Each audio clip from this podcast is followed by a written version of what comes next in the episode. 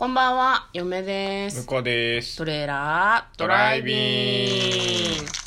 はい、始まりました。トレーラードライビング。この番組は映画の予告編を見た嫁と婿の夫婦が内容を妄想していろいろお話ししていく番組となっております。運転中にお送りしているので安全運転でお願いします。はい、今日はですね、はい通常回ということでね、はいあの、普通に映画の妄想をしていきたいと思います。はい。今日妄想する映画はこちらとなっております。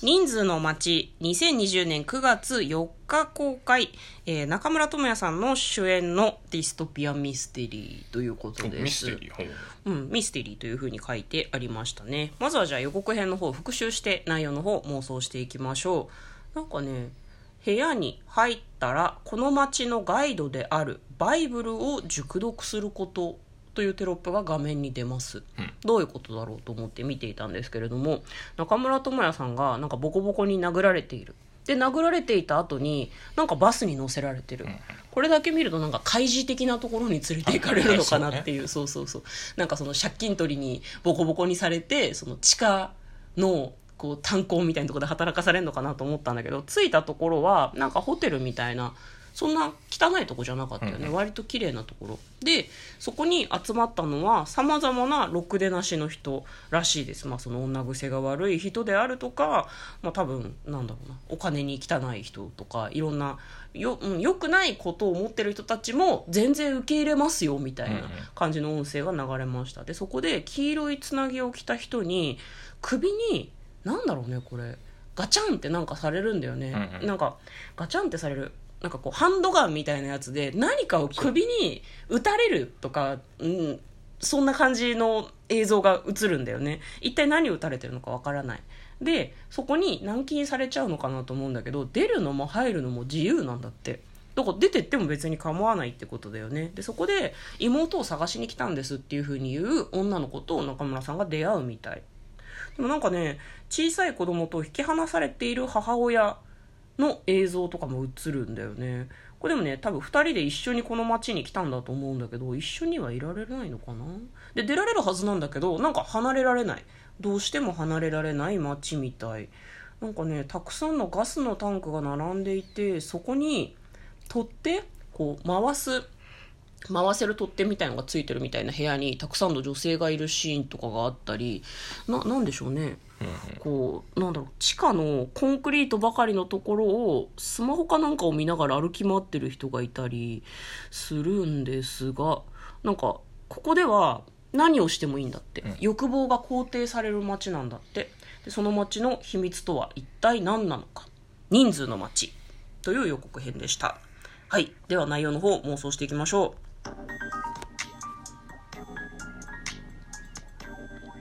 トレイラードライビング。ううんうん。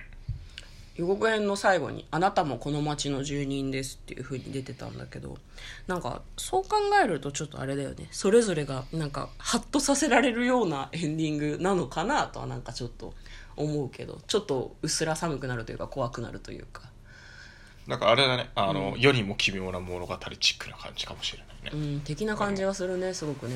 でも2時間だからねなんか結構ひねりとか含みのある話なんだろうなとは思うんだけどどうなんだろうね。でも欲望が肯定される街ってなるとさ危険な人物もやってきそうじゃないの、人を殺したいとかさ人の金品を奪いたいとかさ、なんかそういう感じの話なんかなっていうふうに最初見た時は思っまあまあ、ディストピアってたんだけど、いうとそういう感じがするよね。そうなんだよね、誰が選ばれてなんでこの街に来てるのかっていうのもちょっと気になるけどね、逆にそういうクズ的なああれじゃない？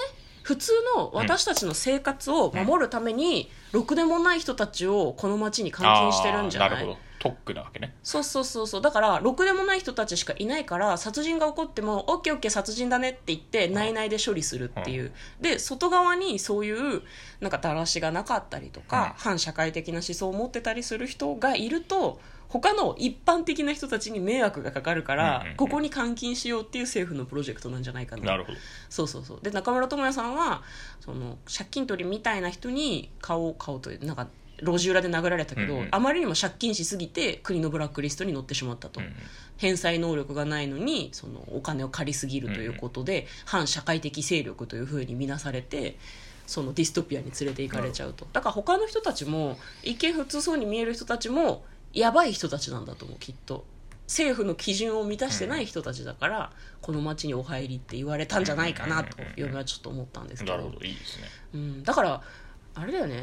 言葉が非常に良くないけど強制収容施設的な町でも出れるんでしょ。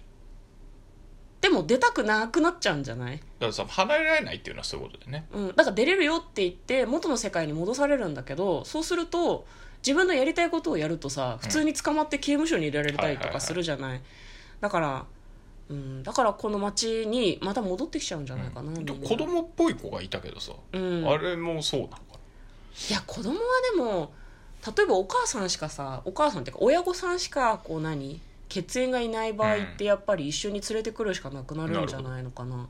子供も連れてくるってでもちょっとあれだよね。な反社会的な子供はすでに反社会的思想があるのかもしれないけど。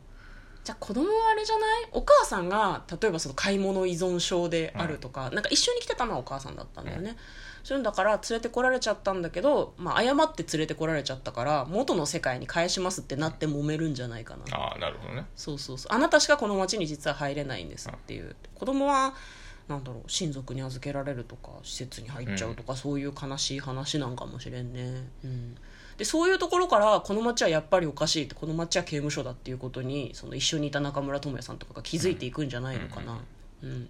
でその何？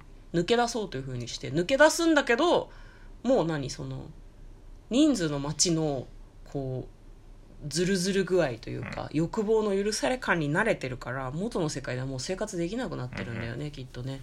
多分おか貨幣っていう概念とかないと思うきっと、ああなるほど。うん、で街の中ではってことね。そうそうそう。で多分うまくマッチングするように作られてるんだと思うんだよね。なんかそのなんだろう同じような気質の人たちが集まるようになってるから麻痺してっちゃうんだと思う。多分自分の金銭感覚はちょっとおかしいとか。で買い物依存症とかももう何街の中だけでサイクルが回されてるから、他に被害が出ないようになってるんだと思うきっと。もう決められたインターネットもインターネットじゃなくてなんかこうイントラネットみたいななんかこうなんていうの限られた内々の生活になってて、世界とつながってるように錯覚はされるんだけどみんなもうだから軟禁されてんのよこの街の中に。なるほどなどうさ、いいじゃないですか。うん、で逃げようとして必死に逃げるけど元の世界で生活できなくて戻ってきちゃうっていう結末、なるほうん、どいいんじゃないですか。いいですかね、うん。子供だけちょっとッチングかわいそうとかがちょっと難しそうだね。マッチング？あそんないい感じにいるかね。例えばさ、あうん。のすえっ、と万引きしたいやつがいるわけじゃん、うんうん、うん、万引きするためにはうん。店がないといけないじだから架空の店があるのゃん、いやよ架空の店はあるんだろうけど、うん。その一人のためにわざわざ架空の店用意するんじゃなくてうん。回す店員も存在するわけじゃん。でそれ普通の店員だと良くないから、うん。かといって職員まともな職員をうん。国のね人たちをそこに入れるってのは難しいから、うんうんうん。多分万引きされたい性癖があるで。やつを入れてるはずなの。そうそれはいないんだ。よそこいや、でもでそう、いや、うん。いや、絶対、絶対そうなってんだって。だって、知りたくないやつがその街に行って殺人鬼いるところにマッチングされたら困るわけだから、ああの、ね。殺されたい人が言ってるはずなんだよ。なるほどなるほど。殺人鬼に襲われたい衝動を隠せない人が言ってるわけですよ。確かにね、だからさっきの話で言うと、万引きされたいから、うん。あの、多分、万引きされた人なん万引きされたいっていうか、うん。万引きされた被害者になりたい人なんだよ、多分。あみんなに同情されたいみたいなこと、うん。で多うん。分現実世界だと自分で万引きしてるっていうしてして、うん。わざわざ万引きで取られてるんです。疑われてる私かわいそうって思ってるようなやつが店員になってるんじゃないか。そういう精神的に病んでいる人が店員になとってるかもそうそんな細やかなマッチング無理じゃね？って今すごい思った。いやでも多分おそらくマッチングしてるんだと思うんでますあ首に何か打ち込んでたからなんだろうあれあれがきっとなんだろうそういうのをこう検知するんだろうね。でもなんかあれだな今話してて思ったんだけどそういう人たちをたくさん集めようとするとそれ架空の街がたくさん必要になるじゃん。バーチャルよもうこれ。気がついたわ。く首になんか埋め込まれてたじゃん、あのあそまま。の瞬間にね。そうそうそう。そのままなんかこう気を失って最終的にはカプセルとか、なんで死体安置所マトのさリックスの世界ですね。そうそうそう、引き出しのさ中とかに収められちゃうのよみんな。でその中であのそういう欲望が許される街の中で生活している夢を見てるみたいああだっな感じたらね登場人物いけるね。マッチングしなくてもね。そうそう。だからその複雑なこともなくていいわけじゃんそのうん。何、こうあれだよ。万引きされたいお店の人っていうその複雑な精神状態の人も発生しなくて済むはずだから。それがいいんじゃないですかね。でもなんだろうな、この、うん。その欲望が解放されてるイメージはやっぱりディストピアになってるよね。そうなんだよね。だからなんかこう、うん。あの、本質的に人はなんか、タガが外れると暴動したりとか、人を殺したりとか、うん。人を傷つけたりみたいなことを平気でするっていうのがなんかこう、刷り込まれてるような気がするね。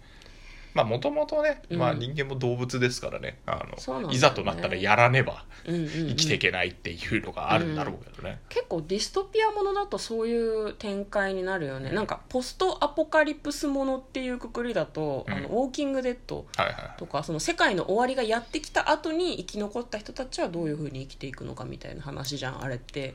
なんかやっぱ人間の本質ってそういう何奪ったり奪われたり命取ったり取られたりみたいなところなのかなって、う。ん。欲望に忠実、暴力が全てみたいな。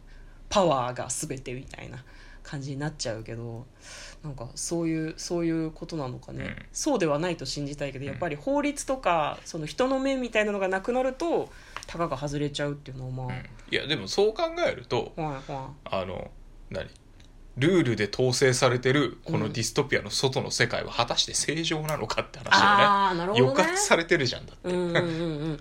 じゃあ引き出しの中に入れられていたとしてもその世界にいた方が幸せなんじゃないかなのかもしっていうれないよね、うん。あそういう問いかけですね。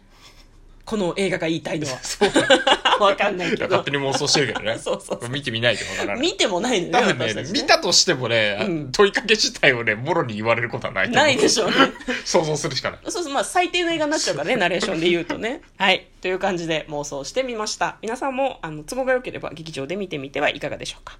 ということで、嫁と向こうのトレーラー、ドライビング、まったねー。ビブラート。